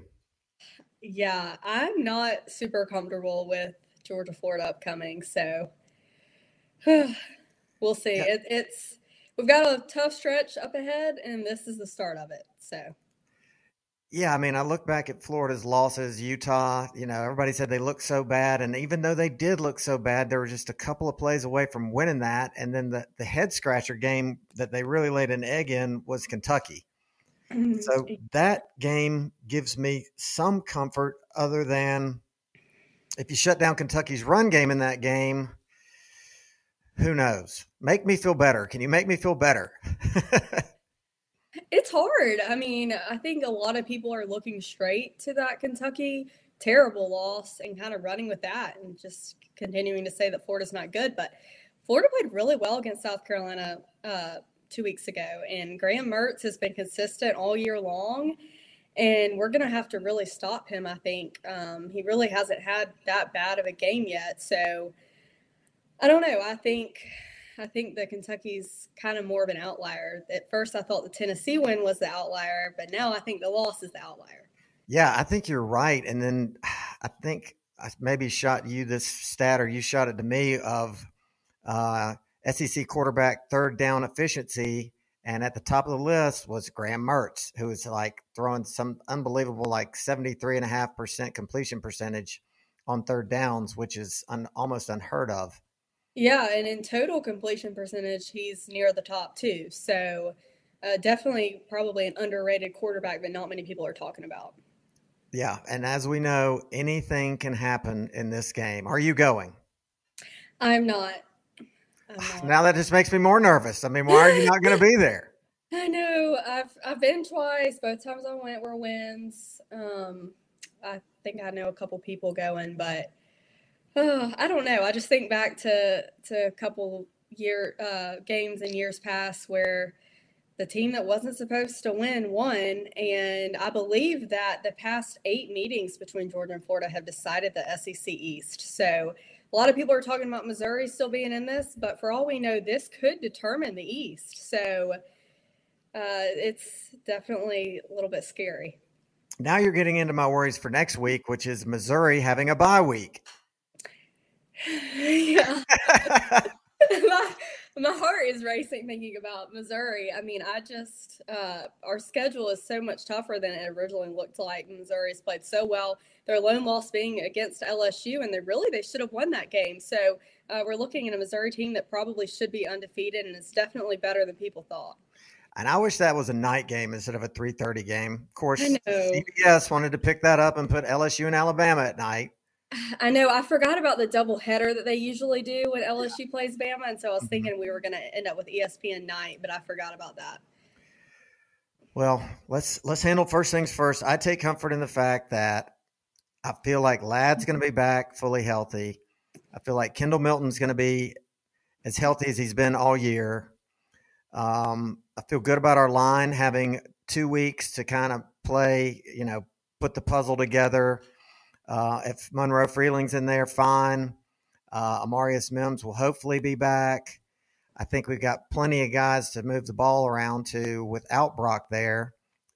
And then I'm going to just rely on our defense. Yeah, definitely rely on our defense. Our defense is second in the nation right now in third down defense. And that's really what this is going to come down to. So, um, I I don't know. I, I really don't know how this game is going to go, but maybe it maybe it's more low scoring than we think. Well, I love that stat, and I didn't know that that we were second Yeah. in the nation in third down defense. Yeah, and they're Florida's actually 108th in third down offense. Well, so um, I know you mentioned the Graham Mertz stat, so that probably has everything to do with their running game. and how they just haven't been able to get third downs besides the ones that Graham Mertz has completed. So, yeah, that was a big stat uh, I saw today actually when I was looking. I love that stat. I love that. Thank you. You're making me feel better. So it's either running Yeah. game or Graham, or it's third and nine, and Graham's completing a pass for seven or eight. Right. Yes. Yes. Exactly. Yes. All right, you're, you're making me feel better. So let's flip to projected final four. Ladies go first. Is this uh, what I think the rankings are going to be next week or the end of the year? Oh, well, let's. Mm, great question. Because I mean, it's completely two different things. It's what I'm guessing they're going to say and what I'm going to say. Okay, let's let's do both. Let's start with next week first. What do you think? So I heard today that somebody had projected Georgia's going to be sixth. Did you That was that? Dan Mullen. That was Dan. oh, was Mullen. it? Okay, yes, okay. he doesn't my, count. My boss told me that today, and I didn't know who who said that, so I was going to ask you. But uh, I think they'll have Georgia at one. I don't know that. I do believe Georgia will be one or two. And with how much they love Michigan and Ohio State right now, I think both of them will be in there. And I think that's how the AP poll is right now. And I think at four, I'm, I'm struggling with what to put it for because I would have said Washington before they struggled this past weekend. Right. Um, and since Florida State played well in the second half, I'm struggling with with what to think. But I'm gonna go. Uh, I'm gonna go Washington. Okay, I'm gonna go Georgia. I'm gonna go with the cheaters at number two, and that's Yeah. Michigan. We'll get more on that in a second. The cheaters. The cheaters, the Michigan cheaters. That's what they should be called. Um, Ohio State. I guess I'll put them at three, and just between Washington, Florida State, and Oklahoma. I'm gonna go with, and I don't know why Oklahoma. Okay, yeah, I think that's that's safe. Uh, Oklahoma struggled uh, this weekend too. Almost lost to UCF, so Yep. it's um, it's just making their schedule look weaker and weaker as if if it's already not. Well, you know, they're hanging their hat on their Texas win, who is hanging their hat on the Alabama win, which more and more is looking like a good win. As I mean, Bama Milroe doesn't throw those two picks, and Alabama is undefeated, and they're probably number one. Yeah. Thank God they're not. Okay, end of the season. What do you got? So I've been back and forth on this a lot. Um, I'm starting to wonder if Georgia is going to lose a regular season game. Mhm. However, if Georgia does, I am fully confident that we will win in Atlanta. So for that reason that I don't really know, I'm still going to have Georgia at one right now. I don't really, I'm not really confident to put anyone else there. I'm going with Michigan at two. I do think that they're going to win all of their games. And uh, I'm putting Oregon at three. I Wow. am very confident that Oregon is going to win out and that they are going to beat Washington if it is Washington in um, their second game against them this year. They do play Utah this weekend. Utah played really well against USC, so that's probably on upset alert and definitely something that could happen. But I'm going with Oregon at three. I really think, um, according to the st- statistics, Oregon is one of the better offenses in the country right now, and Bo Nix should definitely be in the Heisman talk to me. So I think he's going to come through. And then at four right now, I'm going to go with Florida State. I understand that Oklahoma and Texas probably have the easiest way in, but um, with assuming that all of those four teams I just mentioned are going to win out, I think that Oklahoma and Texas, I think Texas is going to be Oklahoma. So I think that both of them will be left out. Yep, I think you're right. So, and just to touch on a point that you mentioned about Georgia mm-hmm. losing a regular season game, if they're going to lose a regular season game, obviously I think it needs to be to Ole Miss because you want to beat everybody in the East so that you win the East, and then just like you said, get to the SEC championship and win that, which I think is far better. Correct me if I'm wrong. Than running the table in the regular season and then losing to Alabama or whoever in the SEC championship. That's the nightmare scenario, right? Yes, because we will not be in if that happens. Ah, Um, gosh, that's hey, which goes back to what do I say? I want everyone to lose. Definitely. yeah, it's it's hard to still even through now still pick the top four teams because there's looking like there's going to be five conference champions with just one loss. So, yeah. So I'm going to kind of go back into this. I agree with you on Oklahoma and Texas. You put Florida State in there, right? Yes. Okay, I got Florida State in there. I've got Michigan not in there Okay. because now that Michigan is going to have to play a four game season where they can't steal signs and have to win the old fashioned way, I could see them losing to Penn State, but I see them definitely losing to Ohio State, which puts Ohio Okay. State, which puts Ohio State in. Okay, so Ohio State is in for you. So you still Oh. have that Big Ten representative. Okay. got the Big Ten representative. I got Ohio State, Big Ten. I got Florida State, uh, ACC, Big Twelve. We've said they're out because of the canceling each other out. I think they're out if those other people finish with one loss or better. Okay, so now let's say that there's a bunch of cannibalization in the Pac 12. hmm So that you've got to pick between a one loss Pac 12 champion and potentially two one loss teams out of the SEC. Okay, so you've got, let's just say, Oregon comes back, beats Washington in the rematch. Okay, you got both those teams with one loss. Alabama beats us. Or no, let's just yeah, Alabama beats us. So you got us with one loss, Alabama with one loss. Oregon is the Pac-12 champ with one loss. Washington is also a runner-up with one loss, just like us. Mm-hmm. Man, what do you do then? If only one of those people makes it, or, or there's room for two of those Two, people. two of the four. They're going to let a Pac-12 champion in, so let's just say that that takes one of those spots.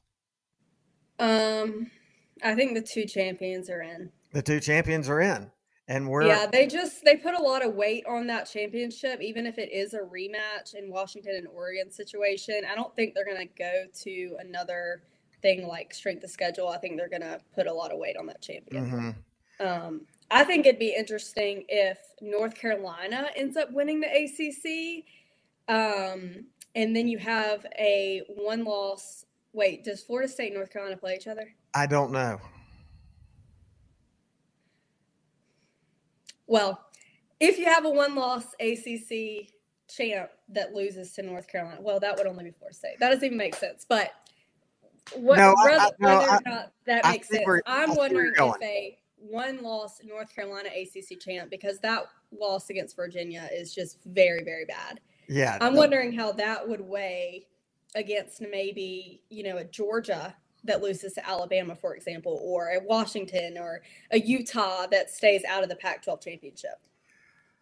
Well, I see where you're going, and that would be in that scenario, you would have no team from the ACC because North Carolina would have won it, but still had a loss to Virginia. Yeah, I agree. So basically, what you're Their telling, schedule's not hard enough. I think what we're figuring out here is that we have to run the table. Yeah. I mean, the, the only, and if we don't run the table, the, the one to lose is to Ole Miss because it can't be Tech.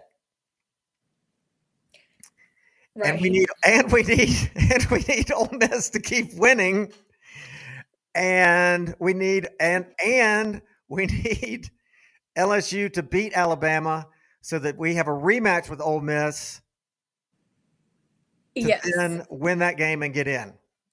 Yeah, so that scenario is actually really interesting. So if if Ole Miss wins out and then LSU beats Alabama and LSU wins out and Alabama wins the rest of their games, then there will be a three-way tie in the West because they would have all beaten each other in a triangle.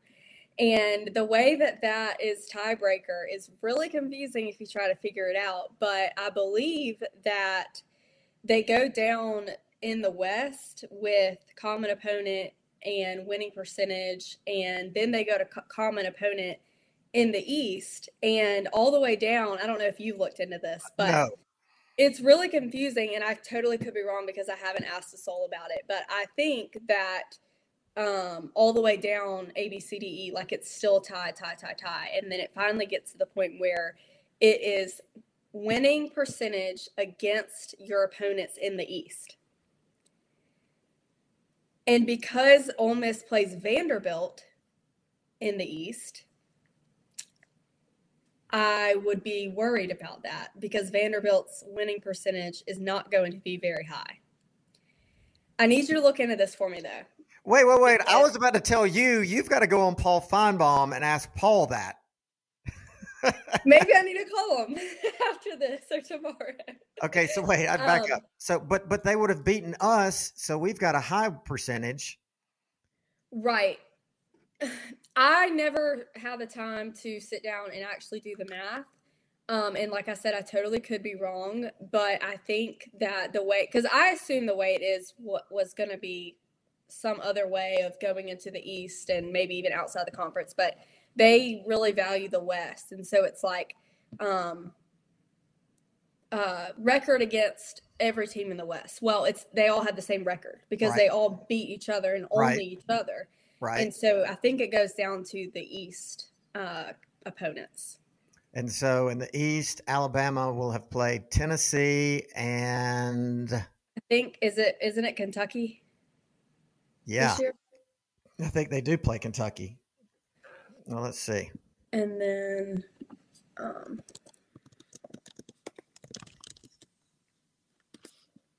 and then LSU was Missouri, obviously, and then Florida. in So- Florida. So that makes them look pretty good at this point to get in, right? Right. Right, definitely. It would it would probably be LSU. So here's what the here's what the three-way divi- three-way tie says for all of you wondering. So the way the first thing it does is combine head-to-head record among the teams. So they're all they all beat each other. Second, What does that wait? Does that include non-conference? no, that's just like Just the West. combined- That's just head-to-head. That's not Okay. the West. That's head-to-head. Okay. Okay. B is record of the tie teams within the division, so the West. So they would all have the same record in the West. Okay. The next one is head to head competition against the team within the division with the best overall conference record, Okay. which that would all be a tie, right? Because they would all have the same conference record. They'd all have one loss in SEC. Correct. Correct. The next one is overall conference record against non divisional teams. So that would be against East teams, and they would all be undefeated in the East. You're right. It would kill them. If- it would Ole kill Miss- Ole Miss that they played Vandy. Right. And then it goes to record against the common non divisional team with the best all, overall conference record. And they don't have one. They don't have one. And so then the next and last one is best cumulative conference winning percentage of non divisional opponents. Best cumulative conference record of non-divisional, which is what you're saying, where it gets down to Vandy. Vandy would penalize and keep out Ole Miss. Ole Miss. so and- then, so then between Alabama and LSU, we've got Alabama plays Kentucky and Tennessee. LSU plays Missouri and Kentucky and um, Florida. and Florida. So it would be close. Yeah. I mean, because Missouri and Tennessee still have to play each other. Um, Kentucky and Tennessee, no, there's a lot of this East teams still have to play each other. So that could that could change. But I bet you a lot of Ole Miss fans do not realize that that is the case if they do win out. hmm Yeah, I guarantee you they don't. um. Okay. Well, hopefully they know now. Yes. All right. My new favorite subject: the Michigan Cheaters. What are Wait, your real thoughts? quick, what's your top four? Oh, no, my top four. top. Yeah. You told me your Okay. Um. Okay. Did so you tell me your top four? no, I never never settled on it. Um, Florida State, Ohio State. I'm going to keep it simple and say, well, I don't think Washington can beat Oregon twice. I think Dan Lanning makes some better decisions, and they're undefeated right now. So I'm going to say Oregon. Yeah, I totally agree. And we have to keep in mind too that that game was at Washington and they only won by three. So mm-hmm. you put that at a neutral site, they're probably not winning. And of course, they went over three on fourth down. Right. So I, I got to say that we we end up. Uh, well, let me ask you this before I tell you. Who do you think wins LSU and Alabama, which is at Alabama?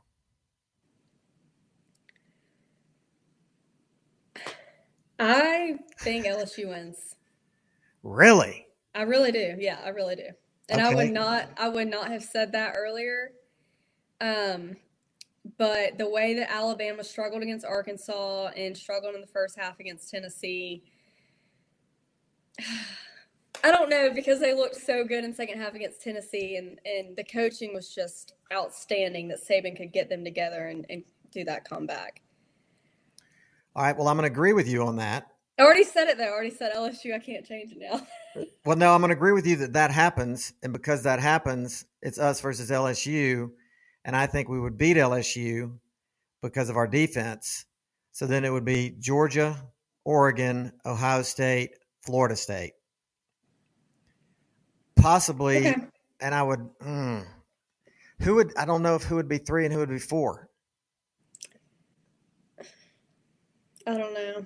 I don't know. Let's f- forget all that. Let's I think there's going to be a lot more regular season losses than we're anticipating. As I hope. Now, let's talk about the cheaters. Okay. He got caught cheating during the COVID season. Then he got caught lying about the cheating. And they gave him a four game suspension. He thumbed his nose at that and said, No, I'm just going to self impose three while we figure this out. So then everybody kind of forgets about it. And as you know, the bombshell comes out about Connor Stalions and him buying tickets to 82,000 games and flipping them through Venmo and not even trying to cover his tracks so that, you know, he's got places and people everywhere. I mean, have you seen the Ohio State clip that shows them against Michigan last year where you know you're looking at um, you're looking at from the Michigan side. You can see Michigan's lineman, and you can look at uh, Stroud, Ohio State's quarterback. He gets up there, does the clap, and then they all look over to Ohio State.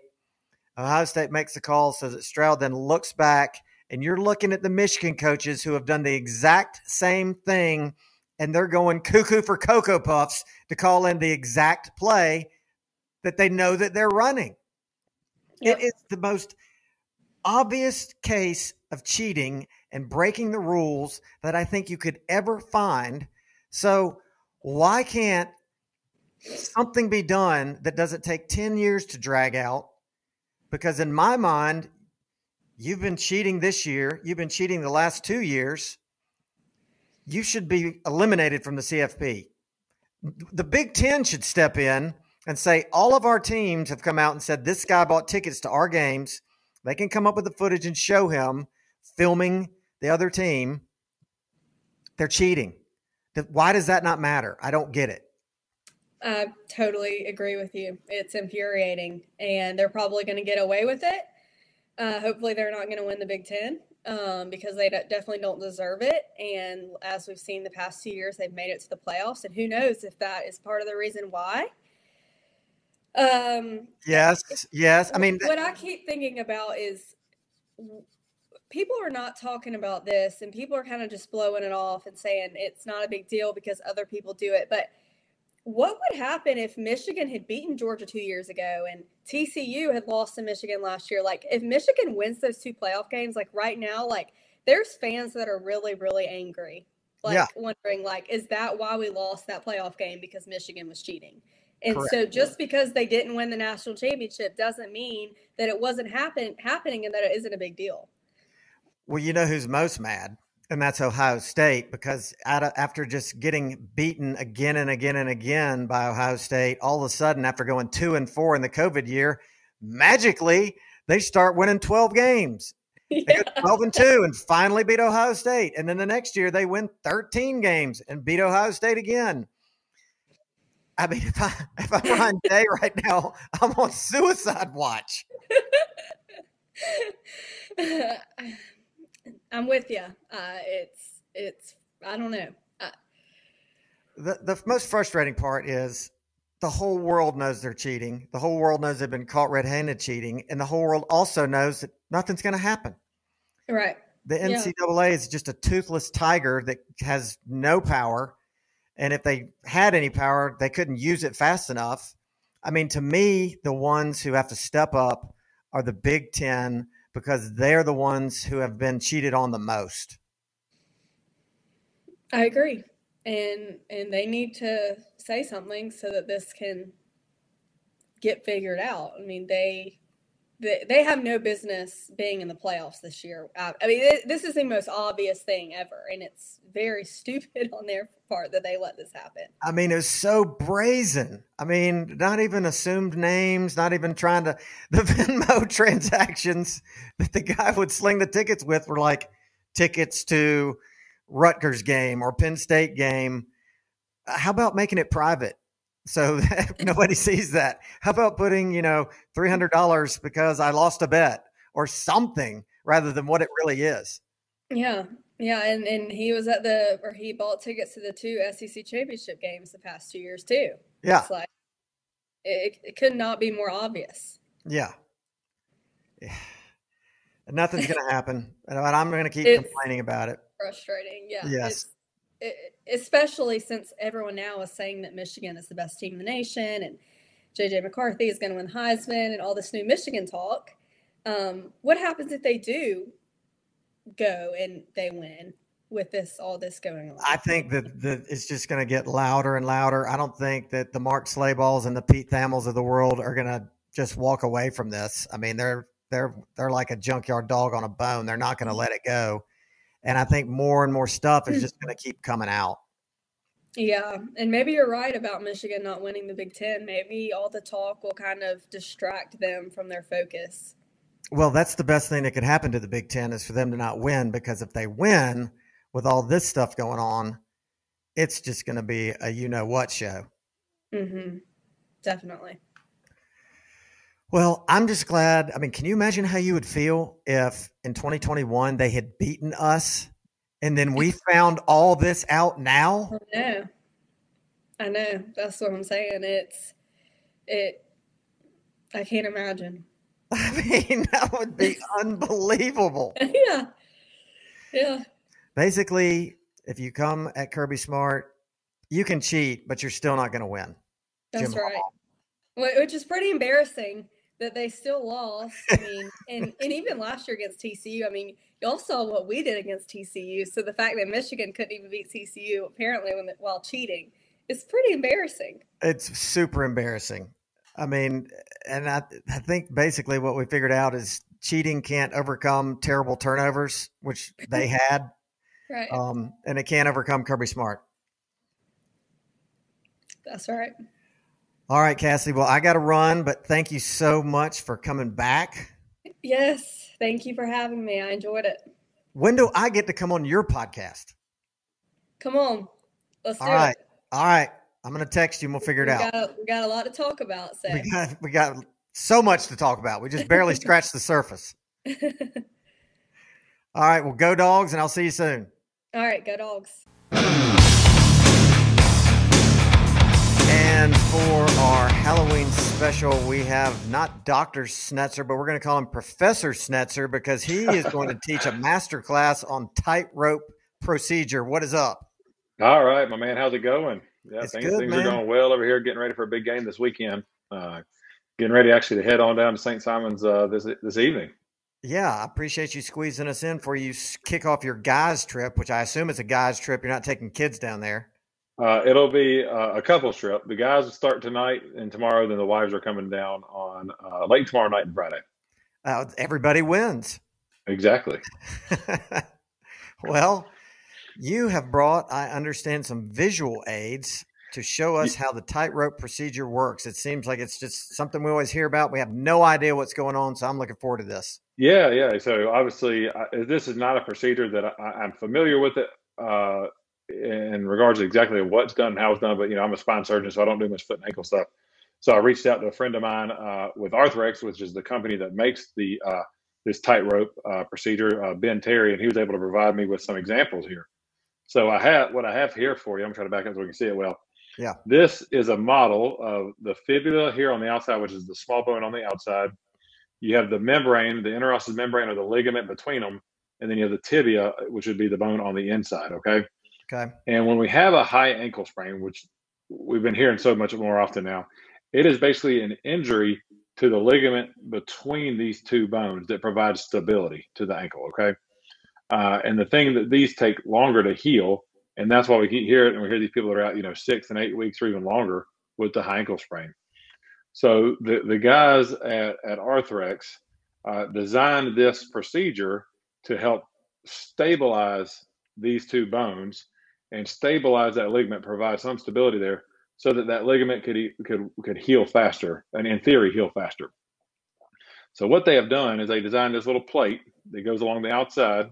It's called a little buttress plate that goes on the outside of the fibula, and then they you put that plate on and you drill all the way across. So you drill all the way across between both bones. All right, and once you drill that all the way across, you put this this rope. It's basically a tight rope. You can see here it's kind of a rope. It's got this little flip anchor on the other side, and you put it across. You flip the anchor out as you see seeing done right here, and then you pull it back out, and you tie it down into this plate. So you're basically cinching these two bones together and recreating the stability that this ligament does between there to help give it, you know, one to give it some stability initially, and two to allow these things to heal back uh, in theory faster. So, so is this it providing is, is it providing more vertical stability or horizontal stability to that ligament? Uh, you would think more uh, a little bit of both, right? But it is it, so there is some place. So it's more kind of like kind of compact and pulling together. So I'd probably say more horizontal. Okay, how I would describe that. Okay, because it's still going to have some, but there's not a whole lot of motion because remember this this bone's fairly fixed. This ligament goes up through here, and then it, then it's attached up here at the knee as well, up mm-hmm. higher up. So the bones from a vertical up and down stability, it does have some, but this is just trying to more more com- compress it together because when you have an injury to that, this actually this it actually widens out. These bones widen, mm-hmm. so you're mm-hmm. trying to pull them back together. Okay. Is this something that once the uh, you have that uh, tightrope, that wire in there, it stays there forever?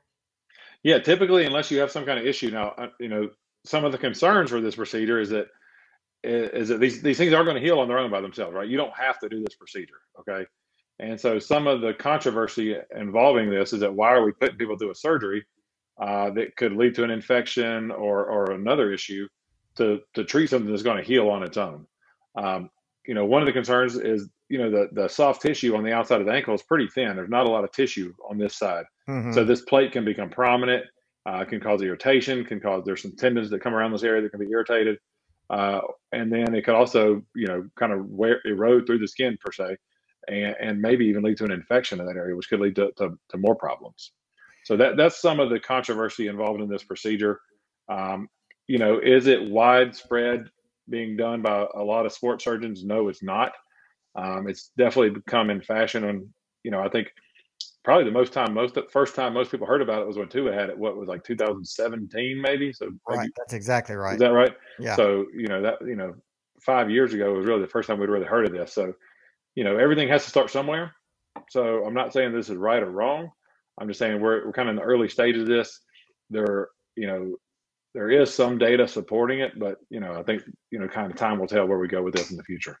Well, it seems like if you're under a time crunch, you got a deadline, and the deadline is the regular season. What you're trying to do is accelerate the uh, the healing process. So hopefully, you know what gets you an extra back on the field two weeks faster. Yeah, in theory, maybe two, three weeks faster. Right. Um, you know, you know, but we, you know, we've had these. We've we've seen these injuries go out in the last two or three months in people, and so if you can say, look, we don't do the surgery, you're going to be three months. We do it, and you're going to be maximum of six weeks.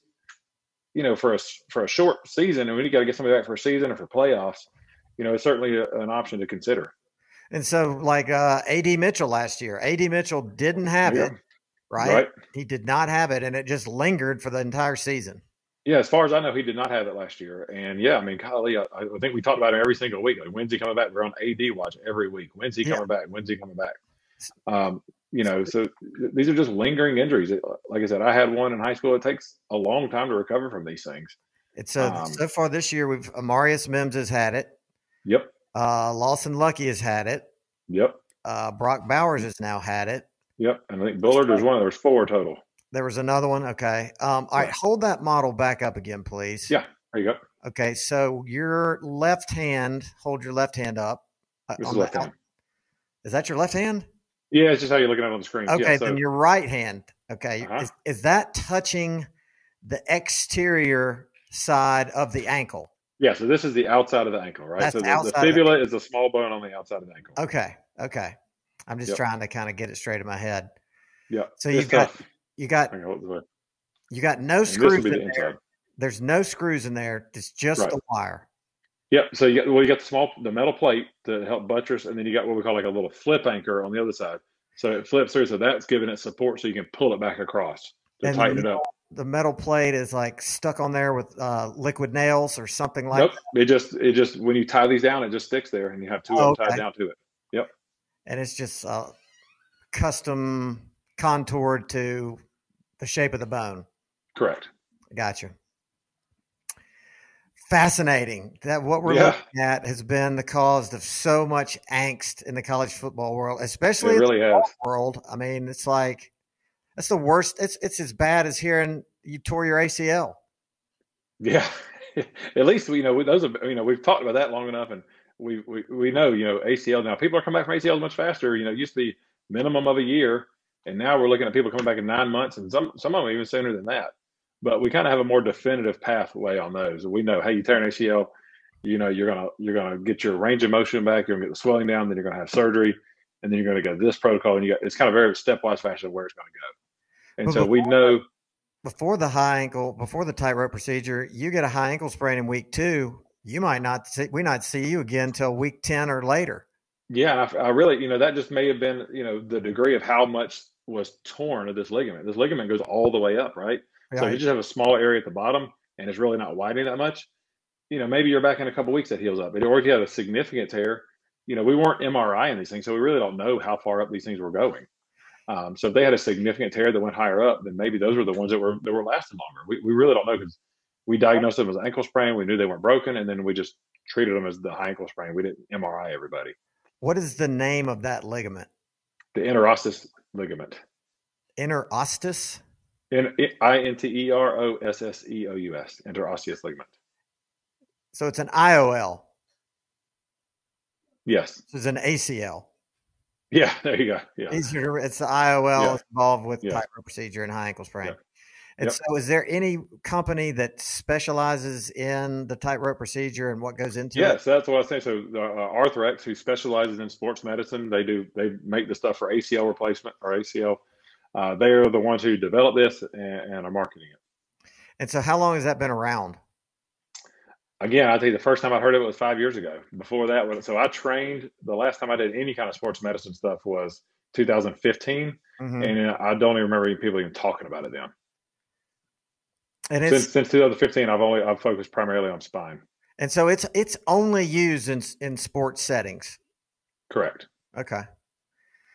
And our friend, the local rep uh, Ben Terry, is the one who works with Yep. them and set us up with the model. Yeah, Ben Terry. I reached out to him last week and said, "Hey, man, you know everybody's asking me about this tightrope procedure. I need. You think you can get me a model so I can explain it to these to to our fans that are following us online, so they can really understand, you know, what this is."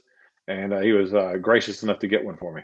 Well, thank you very much to Ben Terry, and Mm-hmm. uh, thank you for educating us on this this disease. I'm going to call it a disease. This Yeah, we call it a virus that Yeah. has been plaguing the dog nation. Yep. So, I mean, I, do we have anything else to talk about? I don't even know who else. I mean, I think that that's the that's the hot topic right now, right? I mean, that was the thing. You know, we had an off week. Hopefully, we got some guys that were, you know, everybody's, you know, got some some aches and pains. Hopefully, we got some guys some rest. Um, you know, got a big game this weekend. You know, in Florida, no matter you know what we think, who they are, what we are, it's always going to be a tough game. Usually, a physical game. You know, fingers crossed we can come through it with with uh, no injury, with a W and no injuries.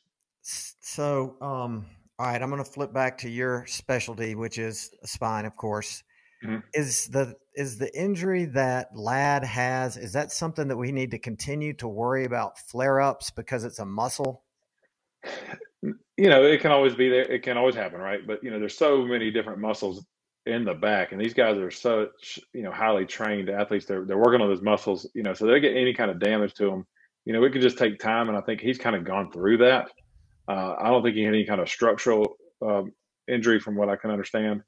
Um, so could it come back? Yes, likely. Mm, you know, probably not. You know, I think once he's got through it, kind of got rid of that inflammatory process that was going on with it, that he's probably okay. Okay, good. Because we need him now more than ever. Yep. Yep. We need everybody to step up. You know, one man down, next guy's got to get up, and we got to pick the rest of the team up. All right. One last thing, put you on the spot. All right. So let's call week zero was uh, the injury, Vanderbilt. This weekend yep. will mark two weeks into the recovery period for Brock. Will we see him in week four of the four to six week recovery period against Ole Miss, which will probably be his last opportunity to play in Sanford Stadium? Will we see him? I would probably not.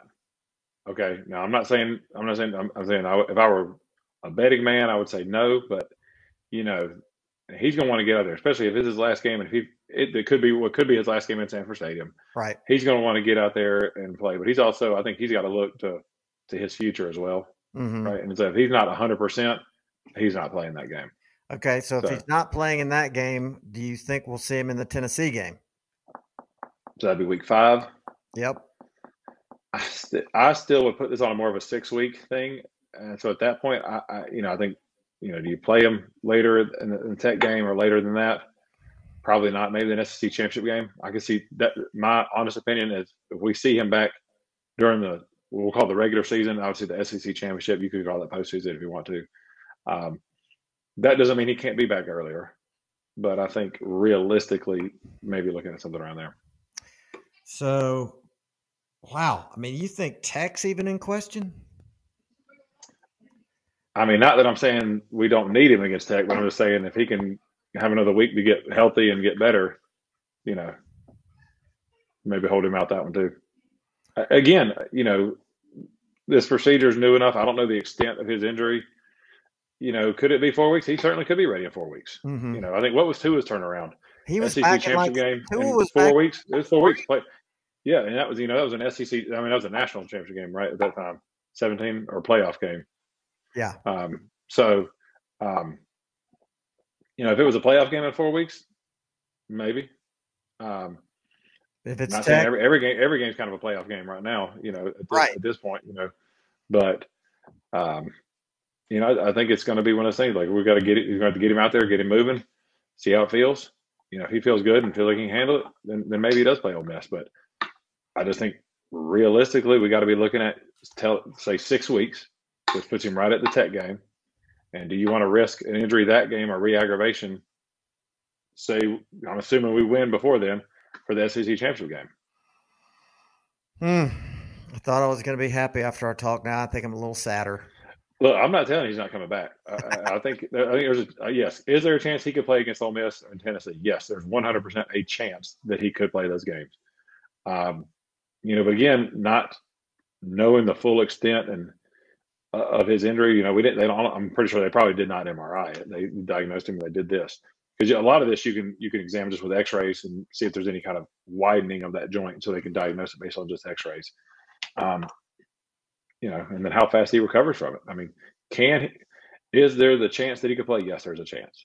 I just if I were, I kind of try to want to be a little more realistic with where I expect him to be, and I would expect longer. So you're saying there's a chance? Exactly. I'm saying there's a chance. All right, my man. Well, I know you got to hit the road, but I appreciate you coming in and putting on your master class on the high ankle sprain and the tightrope procedure. All right, my man. Hey, you heading down there? I'm headed down there. I'll look for you in the lot. All right, buddy. All right, man. Take care. Safe travels.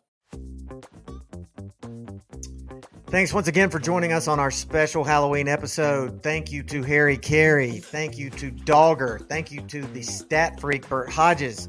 Thanks you to special guest Cassidy Pearson from any given Saturday. Now let's go down to the world's largest outdoor cocktail party and skin some lizards. HBTFD. Sick 'em. The Mad Dawg Show is proudly sponsored by The Samford Company, Dogbone.net, Bulldog Illustrated, Classic City Collective, The Park Group Marketing and Media, Bib Distributing, Sellers Construction, Ventures Barbecue, Go Clean Co., Jay Lee, attorney at law, Pelicano Construction, Jags Pizzeria, Macon Monogramming, Ortho Georgia, Cherokee Brick, Progressive Communications, Butler Auto Group, ASP, Ward Mini Storage, Walthall Oil Company, Beach Services, Willingham Sash and Door, and Cranford Chiropractic.